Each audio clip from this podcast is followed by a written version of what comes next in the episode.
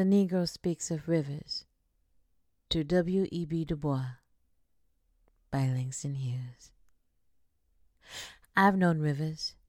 I've known rivers ancient as the world and older than the flow of human blood in human veins. My soul has grown deep like the rivers.